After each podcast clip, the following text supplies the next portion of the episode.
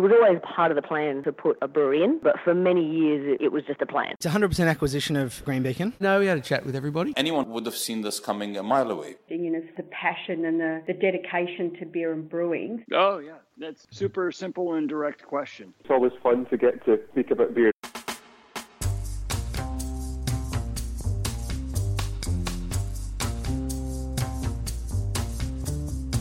And that's what we're here to do talk about beer. I'm Claire Burnett, senior journalist at brewsnews.com.au, and this week I'm sitting down with Nat and Callum Reeves, founders of Kaiju Beer in Melbourne, launched in 2013 uh, with a double IPA called Aftermath. Uh, Kaiju is celebrating this year after opening its venue, the Kaiju Cantina, in the suburb of Huntingdale, uh, in addition to their original home in Dandenong, which only expanded its canning line last year after securing a grant from the Victorian government's small scale and craft programme, uh, as well as investing in a custom 50 hec brew house.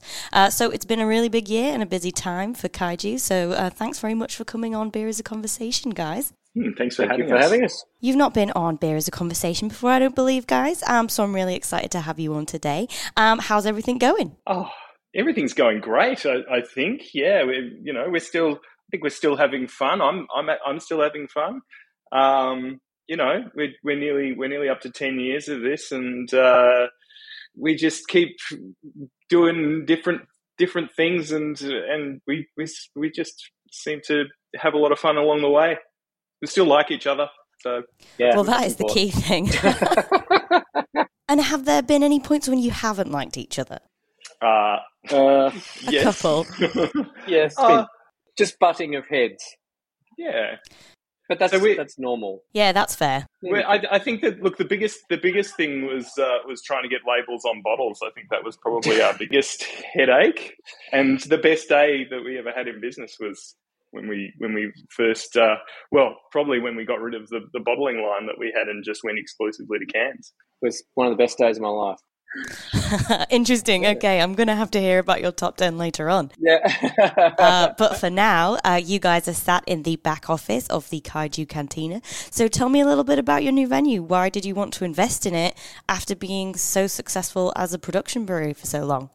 Uh, yeah, we always felt like that just having a production facility meant that there was nowhere that um, people could come to actually enjoy our beer and like have it fresh all the time.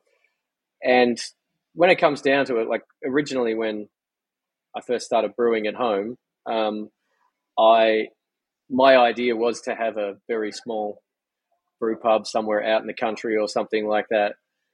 Pretend that I'm you know, like Hugh Fearnley-Whittingstall or something like that, and just be one of those guys. Something which I am not not able to do. Uh, um, and so, yeah, the we just kind of thought that you know we needed something like this, and it's you know it's been a long a long time in the in the making, um, and the the idea for it has always been there.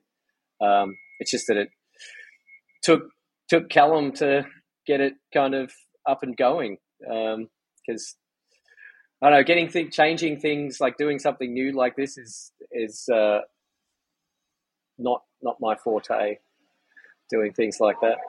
So yeah, the the production brewery is you know that's a massive part of of what goes on, but we also just need somewhere for, for people to come and, and have the kaiju experience. I guess I think Callum's better explaining that kind of stuff, but yeah, for me it was it's just kind of like a dream come true, really. Like just come around to this to this part um, to have a bar that people can come and, and drink our beer fresh. Um, Yeah, absolutely. Yeah. And I mean, are you glad you did it this way around? I don't know. I've you know it, it kind of seems like when I look from the outside, I'm like, oh yeah, the people who have done a brew pub first and then they like contract brew their their big volume stuff and then they'll build a brewery after that. I kind of look at that and go, geez, that looks like it's a really smart way to go. But I mean, you've got, I guess there are so many things that you have to deal with with running a hospitality venue, and and and then there's all the things you'd have to deal with running a hospitality venue inside your production facility. Um, there's just you know, there's so many things like what do you you go got to get your spent grain somewhere. You're going to have trucks coming and going. Um, it's you know segregating the patrons from what's actually going on in the production facility. And you know, there's lots of breweries that do it very very well, but I think you really have to have a, a site that's perfectly set up to actually to work like that. the other thing is that if you consider 10 years ago, um, the brewpub model wasn't really as popular as it as it is now. Like it's really kind of happened maybe in the last five to seven years that, that a lot of a lot of places have really um, been building brew pubs. You know, ten years ago there weren't there weren't that there weren't that many of them, and it's over that period it's become a lot easier. You know, equipment has become so much cheaper and uh, and that sort of thing. Um, so I, I certainly I don't I don't regret not um, the way the way around that we've done it. It's also given us the opportunity to really make the Kaiju Cantina a perfect space. It's really what we wanted it to be. Um, partially because we had, um, you know, we basically uh, draining the main business of funds to to to build this, but also. You know, in some way, with COVID, we've had two and a half years to think about this. We we got the the lease on this place in 2019, since then, you know, and we had designs, we had designs ready to go in March. It's somewhere like February, March 2020, even before that. And yeah, but with COVID, it's kind of given us the opportunity to even iterate uh, on on those designs and and really just you know just get everything really quite. There's not much that I would that I would change here, which is um, you know it's pretty cool. So, how did you find the situation over COVID? Because you say you've had the place for a while, so presumably you were paying a lease on that. Mm. Um, how was it getting that development application through council? Um, and you've moved into Huntingdale, where I believe there aren't any other breweries. So, how did the council deal with you as a brew pub? Did they understand what you wanted to do? No, we were. I think it would have been the first um, application for a brew pub in the in the entire city of Monash. Um, and so our first meeting with council uh, did scare me a bit, um, where the first thing they said was, well, parking's going to be an issue. Have you thought about building an underground car park? and um, that really scared me. Um, but from then on, they've just been so helpful, um, and I think it. I think it does fit in with what with what the local council is trying to do um, you know, which is make it a vibrant kind of area, more of a, a, a, food and shopping destination, and something like something like Kaiju Cantina being in the like one of the industrial areas in the in the city of Monash. It's um, it kind of works really well into what into what they're trying to do. I mean, Huntingdale is a very very tiny suburb that's basically like a few streets of industrial. Like there's some residential in there, but it's this is a very very small industrial area that we're in. It's it's tiny, so um, yeah, for them to want to make it into a, a precinct is yeah, it makes sense. That's interesting as well. Like, location is obviously key when developing a venue.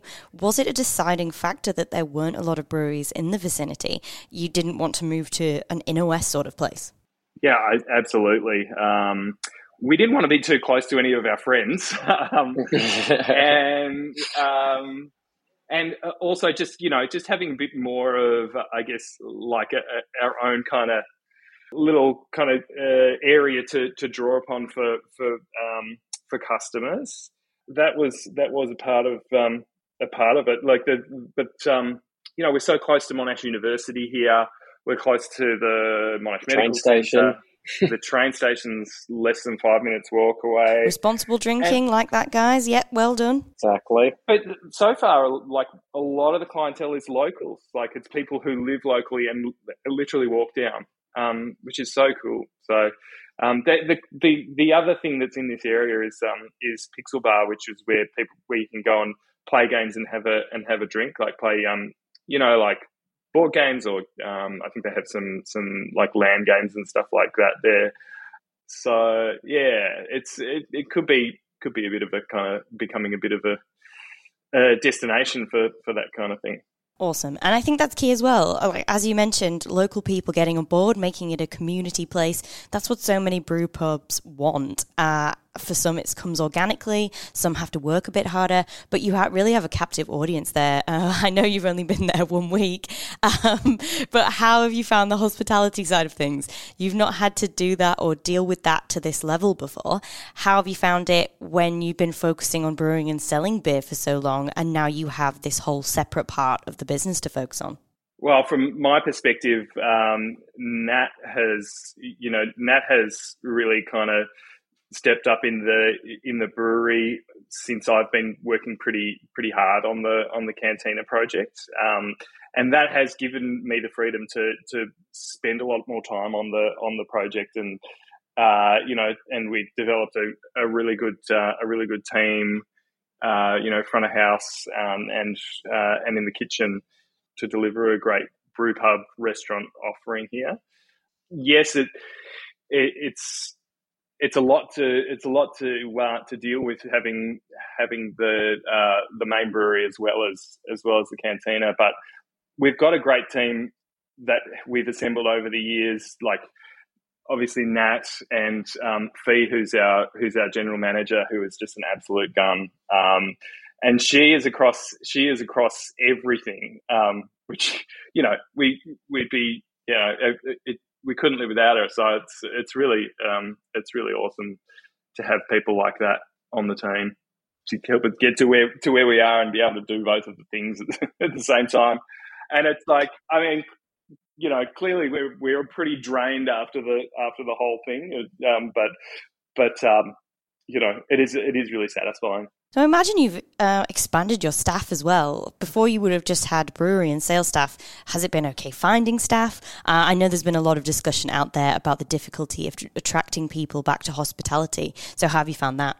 Yeah, um, kitchen staff have been really really hard, um, but we have a we have a really good chef who's um, like his his pizzas are amazing. So that's um, that is a great start. But front of house, um, I think we've got a we've got a, a, reasonably good name in the in the industry that that people will want to come and work for us, and once they see the space um, and you know and taste the pizza maybe and and have a beer, it hasn't been too hard to to find staff for the floor. So and that's been good, and they and they're just a, it's a you know it's a really great group of of staff as well. They're they're just you know they're they're they're passionate about service and they're passionate about beer um, and and the food. So kitchen's been difficult, but front of house is um, is you know is really good and uh, and it's a really exciting crew. Excellent, nice one. So you survived your first week. Are we going to open five to ten more? Are we going to go multi-venue here, guys? Oh God! I know, and it's early days, and I'm already on to oh, the next thing. Yeah, why not? Um, I, uh, I, uh, yeah, I probably need a, a, a bit of time um, to to regroup up doing it. Um, yeah, oh, look, there's, there's, nothing to say that we that we wouldn't do that, but it, you know, like I said, it's um, like it's been an expensive project, and uh, and it and it does kind of draw your your attention, uh, and you know, like I don't feel like we're spread thin with having the brewery and the and the cantina at the moment, but um, you know, really because the cantina is really about experiencing the kaiju brand and really like what exists in our heads as the as the kaiju brand. Um, it's important that that's kind of delivered every day to people who come in.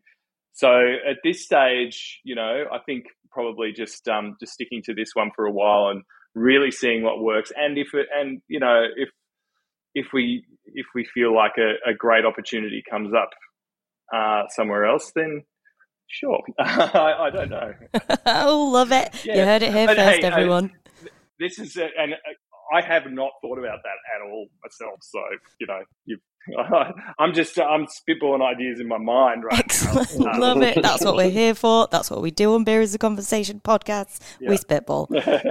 now, you mentioned when you started 10 years ago, there wasn't really the brewpub model in the same way that it is has developed now. Um, it really has developed into the go-to for new breweries. So why do you think that is? Uh, and even now, despite the challenges COVID has placed on hospitality, why do people like the brewpub model so much? like if you set it up in the right spot and there's not so many other brew pubs around you or anything, then you do have that.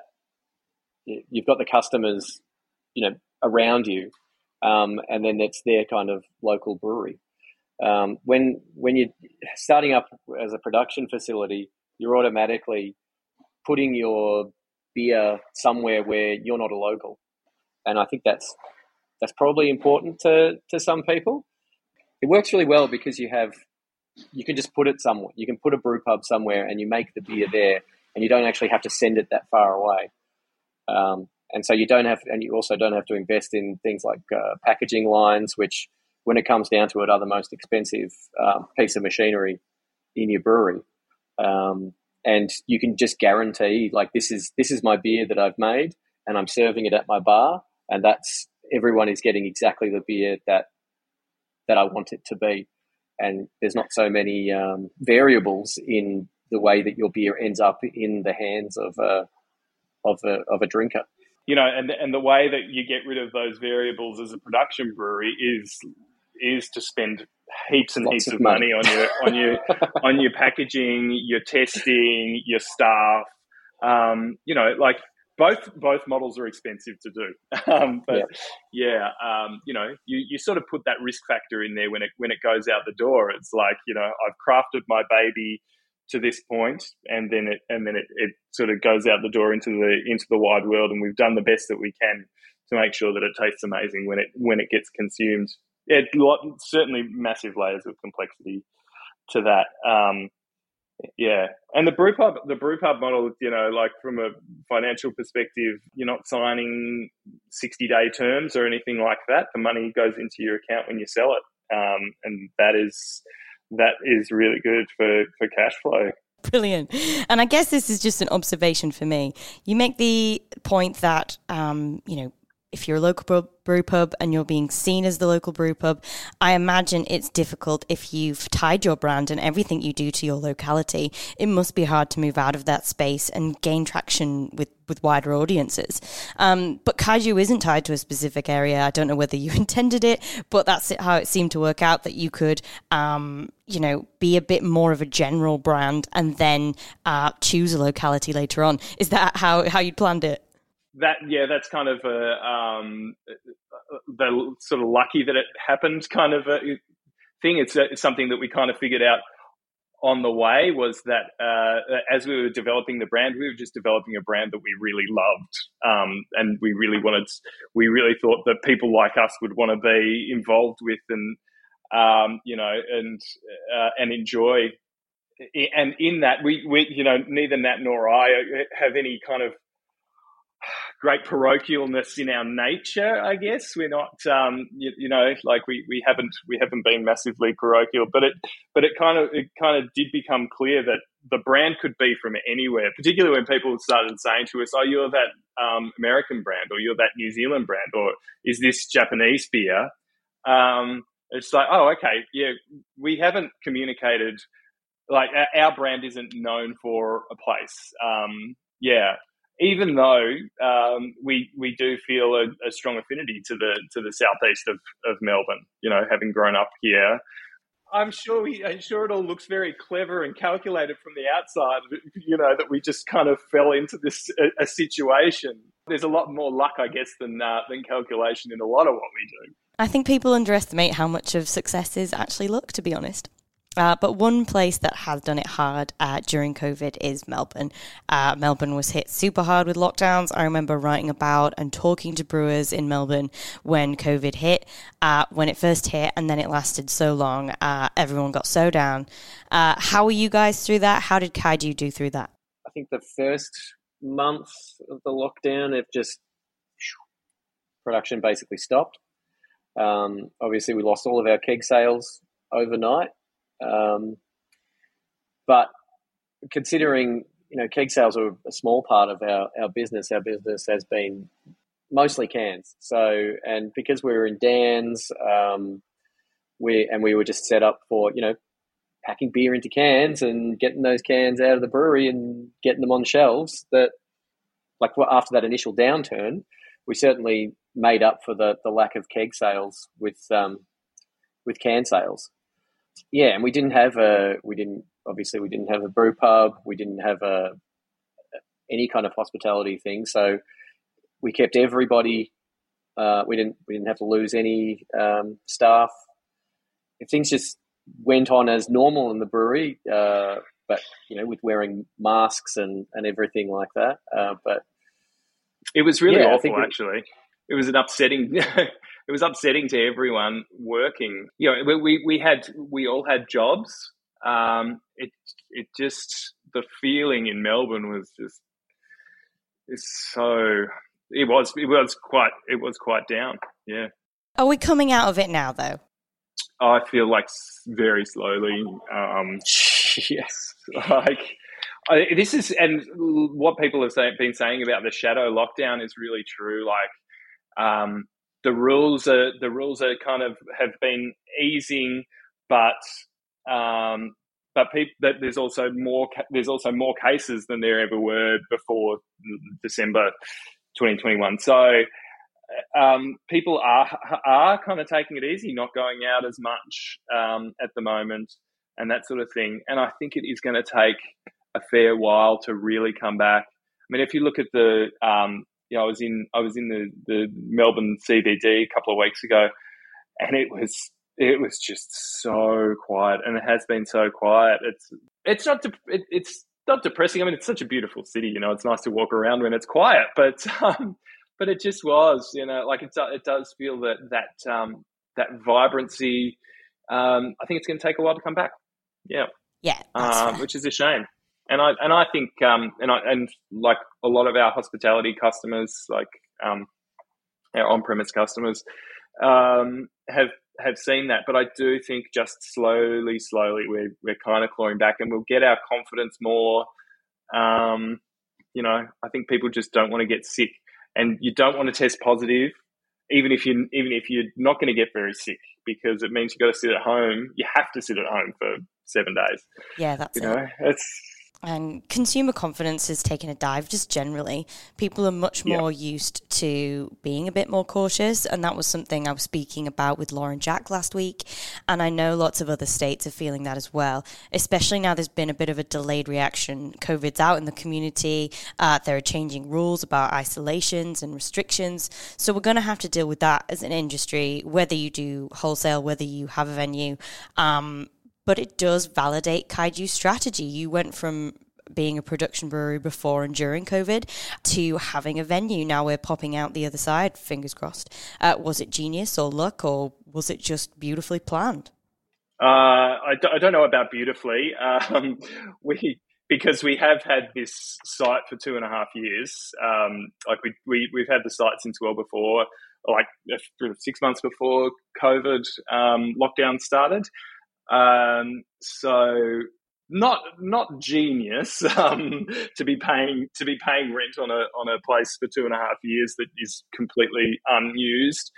Um, but I do feel that we were able to weather to weather that, and I feel lucky that we didn't have um, we didn't have staff that we had to stand down because we had opened a, a hospitality um, venue, and throughout COVID, we've been, we've been thinking, you know, okay, so when's the right time to really push forward with with building the brew pub? Um, and you know, and I think it was about six months ago that we said, well, everyone's going to be vaccinated, so how can they possibly get the um, get get COVID or like you know that everything is clearly going to be opening up, uh, and uh, and then uh, a few months later, um, there was Omicron and more Delta, and you know, so it, it it has felt like a really bad idea several times, even since we really started pushing forward six months ago or so. But I think slowly, you know, over the next few months, we'll we'll get back to some kind of closer to normality, and um, yeah. But um, kaiju beer is a really fun brand, guys. So um, you know. Cheeky wugger. Uh, now, during yeah. COVID, you got your grant uh, for your canning line uh, from the Victorian government, which is it's very much been spruiking this uh, small scale program. So, what is it? How did you apply, and how did you find out it existed. Uh, I know a lot of breweries have seen the success of their peers. Uh, they're looking at applying for grants. So, how did it come about? Have you got any advice? Yeah, I guess we we saw that that the grants were coming up, and you know we've never really got a grant for anything else um, before that. So uh, you know, we put a we put a fair bit of work into into writing the application and um, the so well they, that one was a you write a like an expression of interest first, and they liked our expression of interest and said you should apply.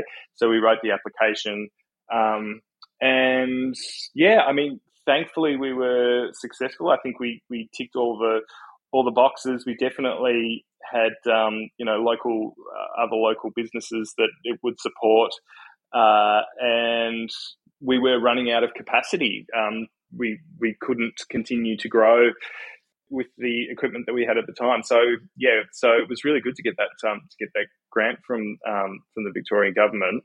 Um, yeah, but the the scope of what we were trying to do kind of grew.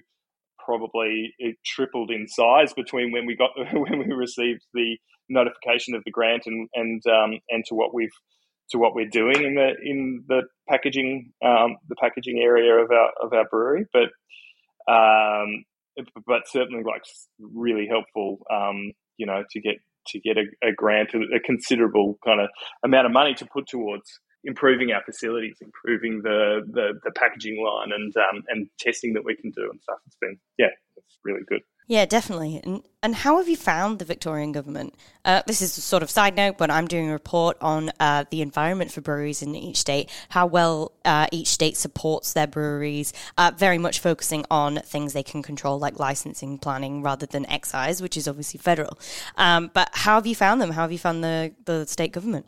Oh, um, Look, the, the, the, people that we've that we've met from from state government have been, um, you know, they're they're great, and obviously they like they really want to help us to uh, to grow, and they and like they they're proud of our achievements and the achievements of the of the industry. Uh, you know, like it's hard. I, I I don't know if you remember, but like Melbourne used to be considered the epicenter of craft beer in Australia some time ago. So I like you can only really compare to some of the some of the wins that have been had in other states, like you know Queensland with uh, with their roadmap and um, and and licensing kind of stuff. From a from a producer's perspective, it's been um, it hasn't been too bad, like licensing wise for us. Um, yeah, but I think there's a there is a bit more special treatment in some of the other some of the other states. Um, you know, I think breweries could be seen more as a um, it could there's a lot there's there's still there's still scope to for, for breweries to be an even bigger tourism draw card um, and that sort of thing that and so for, for government to kind of get on board with that uh, a, a, bit more would be would be really helpful there are certainly a lot of a lot of areas that we'd that we'd love more help but um, but you know we, we we can't complain too much. Mm. We discussed earlier locality and brand, um, and we're also seeing a lot of sub brands. So Moo Brew did it recently, um, but lots of people are looking into it for other styles of beer, but also seltzers and, and other type of beverages. So you've also got uh, Southeast Brewing and its Coast Beer, which was launched recently. So tell me more about it, and, and why did you want to go for that kind of sub brand strategy? It is a it is a bit of a, um, a funny story. So just to clarify, Southeast Brewing Company is it's our company. It's our proprietary limited. Yeah, like the, so the top parent we, company. Yeah. yeah. Before we had any any brands, before we had even Golden Axe cider, we were just we, we had to come up with a company name that wouldn't be used as a as a brand name. So that was Southeast Brewing Company, and we came up with Golden Axe cider and Kaiju beer from there. Um, and one day, while we, I think we had we had bought so we had bought the uh, the the little bus that we that we are putting in that we've put into the cantina. Um, it wasn't in here yet, uh, and Brett, our um, our marketing manager, and I were we were talking about the bus, and uh, and you know said, oh, you know, it's a coaster. Well, that's funny, like you know, because beer coasters and stuff. And I was like, oh yeah, that's funny. And, I, and one of us said, coaster coaster could be a good name for a beer. And I was like, yeah, we, we agreed that it was that it could be a good name for a beer. And um, so I jumped on the IP Australia website and um, and thought, yeah, let's let's let's see what we can do with that. So the so the beer kind of came from from the name. So the bus the bus that's in um, in the in the cantina is is the coaster um, for that. And the and the color scheme of the of of the bus is the same as the is the same as the can. We've got the blue, blue, white, and uh, and so the Orange, it's like a two tone, yeah, blue and white paint job, and the, with the orange upholstery in it, which is only partly coincidental. But um, but yeah, it's like yeah, I, it, we we kind of we we wanted to have a beer in the cantina that would that would kind of work as an easy drinker for people who brought their less craft enthusiast friends to come and have a drink. We wanted something to, to be able to say, oh, I like, you know, I like Great Northern or I like Carlton Draft or um, say Corona, just to have something that was more approachable for, for that kind of a customer. Yeah, and just coming up with that name, we thought that the idea had legs. so why didn't you want to put it under the kaiju banner and make it part of that portfolio? Why did you want to make it completely separate? Um, I mean, I say Um, separate, but you have the bus in the cantina, so not totally separate, but you know what I mean. No, absolutely. Um, we're pretty conscious of um, of kaiju beer being a brand that is about um, you know bigger flavors and you know like even even crushes a fairly is a pretty hoppy beer. Um, to make something that was that was um, more of a mainstream style of beer didn't feel right for kaiju to me. yeah, that's absolutely fair. And on that note, uh, I believe it was Nat that sa- that said that Kaiju would never brew anything under six percent. Uh, and now obviously Crush has been a big success. You've done a few lower alcohol ones. Uh, come on, Nat, what's the story behind that? Yeah, well, um, that is exactly it is exactly what I said. So That's the problem with going on podcasts and doing interviews. Then it gets recorded and it's there Yeah. forever. So at home, I generally I was uh, when I was brewing beers and people would would have them. It was always like if it was over six percent, everyone would be like, "Yeah, this is the beer. This is the beer I want to be drinking." Just because you know they'd be like flavor starts at six or something. Yeah, so you know everything that I made at home was IPAs, double IPAs, and I mean I made a couple of pale ales, but there was nothing that I went, yeah, this is it was always like if you get more alcohol in there, then you can put more hops in there. You know, this is this is a long time ago before session pale ales and, and all that kind of stuff, and it was it's just a lot easier, really, to do that. Um, so doing doing big beers was was what I made most of, and what I what I liked making. Um, and yeah, when we first started, we were at uh, we bought a tank and put it into Cavalier, and so we had you know three and a half thousand liters of capacity. That was that was as much beer as we could make in you know three weeks. Um, so doing something under that was just didn't even make sense um, because we certainly weren't going to make something that you know is five percent that we're going to sell volumes of. It was we make big beers and you know we make small amounts of them, and that's you know it makes it just makes more sense um, for the for the amount of uh, capacity that we had. So we did start making RoboHop uh, before we had um, before we had our own brewery, and that was purely because I, I made a I made an IPA for my mate's um, Bucks party, and it came in at five point nine percent, and it was it was pretty awesome. So uh, Changed your tune in that immediate moment, did you? yeah, well, we, you know, we were drinking it, and Callum's like, "Geez, this is this is awesome. I love this." And I was like, "It's five point nine, so we can't make it." But he was like, "No, I think we have to make this." Um, so it was, yeah, it was five point seven when we finally released it. Um, but I'm pretty sure we made that while we were still at Cavalier, but not not we we moved out of there pretty pretty soon after we did that. Um, and then, yeah, I mean, Crush was it was just a pure purely a concept beer that you know the the name and everything just I just woke up and I had the name in my head and I just went oh yeah crush. That's like going to be really tropical uh, something something and I just messaged Callum with those things. And he, he was like yep let's do that.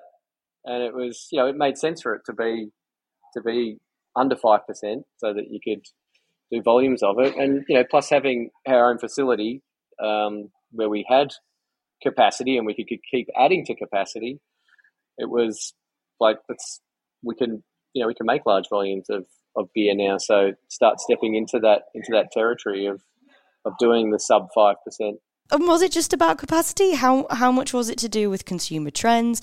We've seen a trend towards mid strength and lower alcohol. I know you guys have worked in that space. So was it purely the constraints of your kit? I don't know. I mean, it was. I I wasn't really thinking about making a, a pale ale, except that I woke up with that name in my head. So it was, and it and worked damn well. Yeah, and then it was it was just like that. I mean, it was uh, it was something that we we would have had. You know, we at some point I think you have to have, you know, you have to make a, a pale ale. You have to make a large volume product, or else you can't yeah. pay for your brewery. Nat may not have been thinking about it, but I, but I was. Um, I didn't, I didn't push him too hard. My certainly, um, my, uh, my wife was was getting sick of uh, of uh, me just basically mooching off her and uh, and wanted to, wanted to uh, for you know for us to get paid at some stage. Um, so you know you, you're always trying to chase out. Is, is, there a way that I could make enough money that Nat and I could get actually get paid? Paid. Um, so like literally paid anything at all. Um, so that was uh, you know um, so probably a year after we launched Crush, Nat and I had our first payday. You know, and like it was just.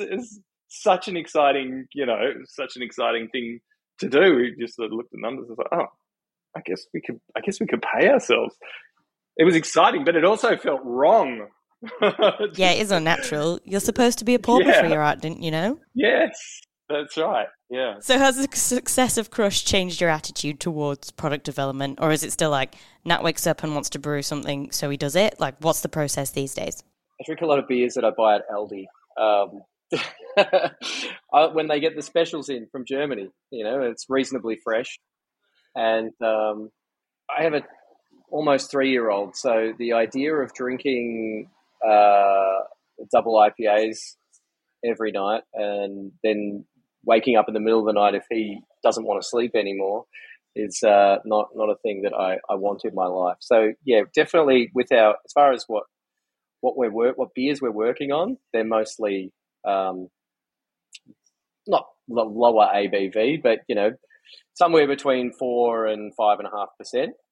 And then, you know, for a we, we do those, but while I say that, we also just keep going. Yeah, well, let's make another IPA. That, let's make another West Coast IPA that kicks ass. Let's just do another one of those because they're really great. Like the Space Cadet that we did for um, the Carwyn Canvent, that was just a no brainer. It was like, well, we're just going to do what we do the best, so do that. Um, the, the product development, you know, is is all all over the show, but there is a lot of. I'm doing on, on my my little kit. I'm doing a lot more of the yeah the, around about five percent beers. So tell me, we spoke ages ago about Main Squeeze, uh, which is a lower ABV beer. How is that doing? Yeah, so Main Squeeze is 3.2%, um, which is, you know, I, I would say that's, you know, like right in the middle of the mid strength kind of kind of area. Um, and I and it's certainly been um, been one of the one of the better moving uh, beers at Cantina so far.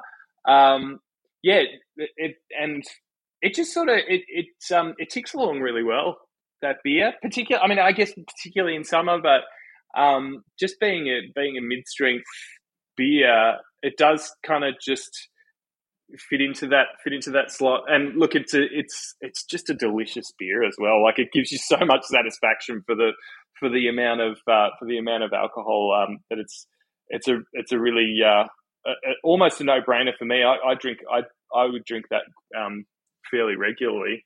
Um, the yeah, that one. Uh, but obviously, it's like it's a slightly different packaging compared to the compared to the rest of the core range beers. But it does sit in our core. It sits in our core range. So you know, um, yeah, no, it's it's it continues to kind of do pretty well. You know, it doesn't it doesn't sit at the level of Crush or anything like that. But um, but yeah, no, it's a, it's definitely one that I that I like, and I'm certainly very proud of the proud of the beer. It's great. Yeah, definitely. Uh, it's only been a week, uh, but have you noticed a different mix of beers at the bar? I'd be intrigued to know what the split is between wholesale and on prem.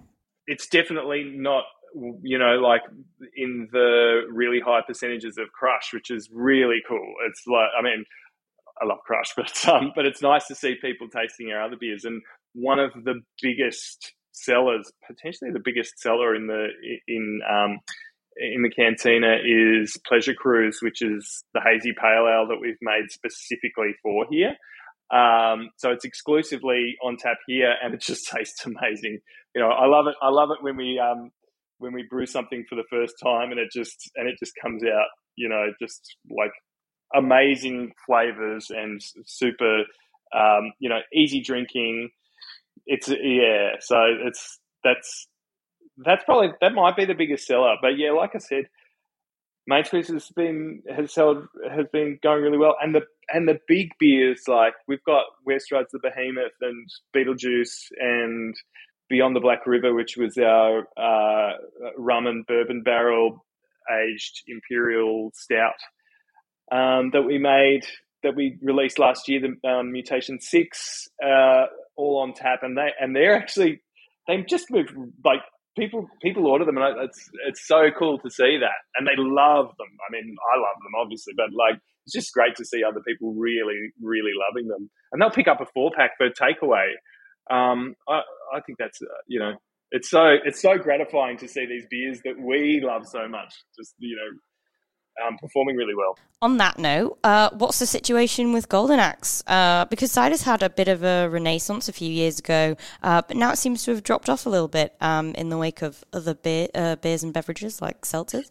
Um, have you found that or not? It certainly hasn't dropped off for us. That's um, great. Yeah. Look, we we're we've been in the position where we've had the relationship with um, our juice supplier for for so long, um, and uh, you know, it, and it, and that was that relationship was why we started the business in the first place. Because it's an important part of our of our portfolio, we try to make sure that we've always got um, we've always got stock of the of of Golden Axe. It's really important to us to make sure that that stock's there. It is such a hard product to keep in stock, pretty much, because um, just the price of apples is like the biggest roller coaster. Um, and so, and sometimes you just can't get apples for juice. Like you just simply cannot get them, um, particularly leading up to um, to the harvest time, the apple harvest. It's never really slowed down much for us, particularly when we switched it to cans. That was that was great too. Um, and then and it's and got it ranged in uh, in some of the Endeavour stores um, yeah, cider does really well. Like it's uh, you know it's it, always it's it always sits there and and um, and does nicely. And it's and you know for me it's a really good one also to have in the in the cantina because after a couple of massive beers, I want something that's refre- that refreshes my palate. You know, and that's and that's a good one for that for me. Not so much for Nat, you know, but um, but for me, it's a good one. Nat, you're not a cider fan. Are you allowed to say that? No, um, it's not that I'm not a cider fan. I have uh, trouble digesting the sugar that's in uh, that's in cider. A lot of the, what we've been talking about uh, are things we've had to deal with as an industry as we mature and, and evolve uh, and professionalize, dare I say. Uh, how have you grown as a business but kept what is essentially kaiju? I generally see a lot of the the things that we've that we've had or had to do, but that we've done as we've as we've grown is really positive, and all of the things that um, you might kind of see as difficult things to do as you as you grow are generally really really good for people's happiness, well being, and um, and for quality of of the beer. So you know things things like getting much better um, occupational health and safety um, systems in place has been, you know, those those sorts of things are, um, are so good, and they give you peace of mind, and they and they give staff confidence um, that they are in a safe place. They're working in a safe place, and um, and their concerns are heard. Also, you know, around uh, around the record keeping um, systems that we have in the brewery for beer quality. You know, as as we've grown, we've been able to to get things like um, beer thirty, and those kinds of systems in place to improve the quality of of our beers and maintain and, improve as we as we grow, um, and and staff wise as as well. You know, we've been able to employ some some really some really great people in the business that um, that have experience in in you know in bigger breweries like Mark, our head of production. Um, you know, he's he's got the experience to to share with us to to really grow volume safely you know. So, you guys have been in the industry 10 years now, give or take. Uh, what are the biggest changes you've seen over that period, uh, for better or for worse? I think uh, one thing that I've noticed the most is that the quality of beer has increased significantly across the board. Like, just the beer that you can buy is just so much better than it was. That's good. Callum's probably got a more insightful um, thing to say than me on this. Yeah, there's way too many competitors. Um, yeah. We have this discussion a lot about whether we have a saturated market in Australia and where we're going. Uh, the US has obviously thousands of breweries and they've managed it. Australia follows a similar trajectory, uh, but with some obvious individual distinctions. Um, so, what do you think? Are we saturated? Is that fair to say? And how do you think that this might impact us in coming years? Um, saturated. I think you know it just it just becomes it, it is harder now to be successful as a brewery um, than it was maybe maybe like ten years ago. But going into it um, with that understanding, you've got to be at it's it's like I've I've always kind of thought you've you've got to be adding something to the conversation like this is beer as a conversation but adding something to the conversation of beer what what is your you know what's your point of point of difference? And you can definitely there are brands that are that are starting up now that are that are coming out of the blocks like massive you know like I mean this isn't sort of in the last 12 months but um, grown hugely in the last 12 months you know something like heaps normal, for example, the the growth of no alcohol beer has been, you know, that's a that's a really unique and engaging offering. Um, and really, that's you know, I think in any in any business, what you have has to has to have a good market market fit. The product market fit's got to be right, and if that's right, then you can still make it clearly. Yeah, but definitely harder. You can't just, you know, if if you're coming in as someone who think whose friends said that they make a good homebrew, and you put together, you know, you you get your uh, like a 200 liter kit from China, and like it's a, it's a hard slog. So I, like, I guess what I'm trying to say is there are still there are still pathways to success in the beer industry, but definitely um, the challenges are hard. Uh, the, the challenges are different now than they were 10 years ago. Do you have a five year plan? What's in the future for Kaiju? The literal kaijus that we put underground are coming to maturity in under five years, so they'll come out and Fantastic, like, yeah, take over Melbourne. Will be the kaiju apocalypse. Oh, Melbourne. oh, I'm thinking too small, aren't I? Absolutely. Absolutely. What do you What do you think we ever did when we when we went to, you know, um, to Queensland in the past? Yeah, we were planning kaiju. So, um, I, yeah, um, no, that's a that is a really tough one, particularly coming like you know now that a, a couple of uh, massive projects have come to kind of coming to fruition. Is to you know, you know, put, put, yeah, we love projects. I love projects. I get bored otherwise, so I'm sure there'll be I'm sure there'll be something else to to work on. As far as pr- production facility is concerned, we're just streamlining packaging. That's that's the big thing that's happening for us. Um, but that's not something that anyone will see. So you know. uh, but yeah. we know about it now, so that's the main yeah. thing. It's ticking along in the background. Yeah. Anyone listening in, I have Nat and Callum on video so I can see them. Uh, and they're both looking a little bit sleepy at the minute. I'm hoping that a full night's sleep is in your future. well, so I've got a I've got a um, an eight month old baby as well. So yeah, there's not a whole lot of sleep going on. oh, that's mad. Uh, and that's another thing. Uh, you've both got really young kids. So, what's the secret of running a business, brewing beer, and keeping another human alive? Uh, how the hell do you do it? Uh, Routine and being extremely strict with him. I, are you I, talking about your baby or are you talking about Callum? Oh, yeah, both. Yeah. No, it's more for say, him to me. Yeah. I think it's just about having uh, a really great team that we work with and really wonderful wives, partners that that we have um, who have always been super supportive and um, you know and a massive part of the of the reason that we're here. that was good. We like that. I'll cut that bit and you can send it to your partners. How about that? Like that well, thank you so much, uh, Nat and Callum Reeves from Kaiju Beer. Thanks for coming on Beer as a Conversation. Thanks, Thank Claire. It's an absolute pleasure. Yeah. Don't forget, if you like what we do at Radio Brews News, you can help us out in a number of ways. You can sponsor the show, either by a small monthly contribution or through a one off donation.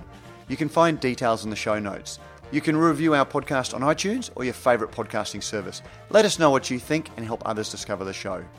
Finally, you can tell us directly what you think by sending an email to producer at.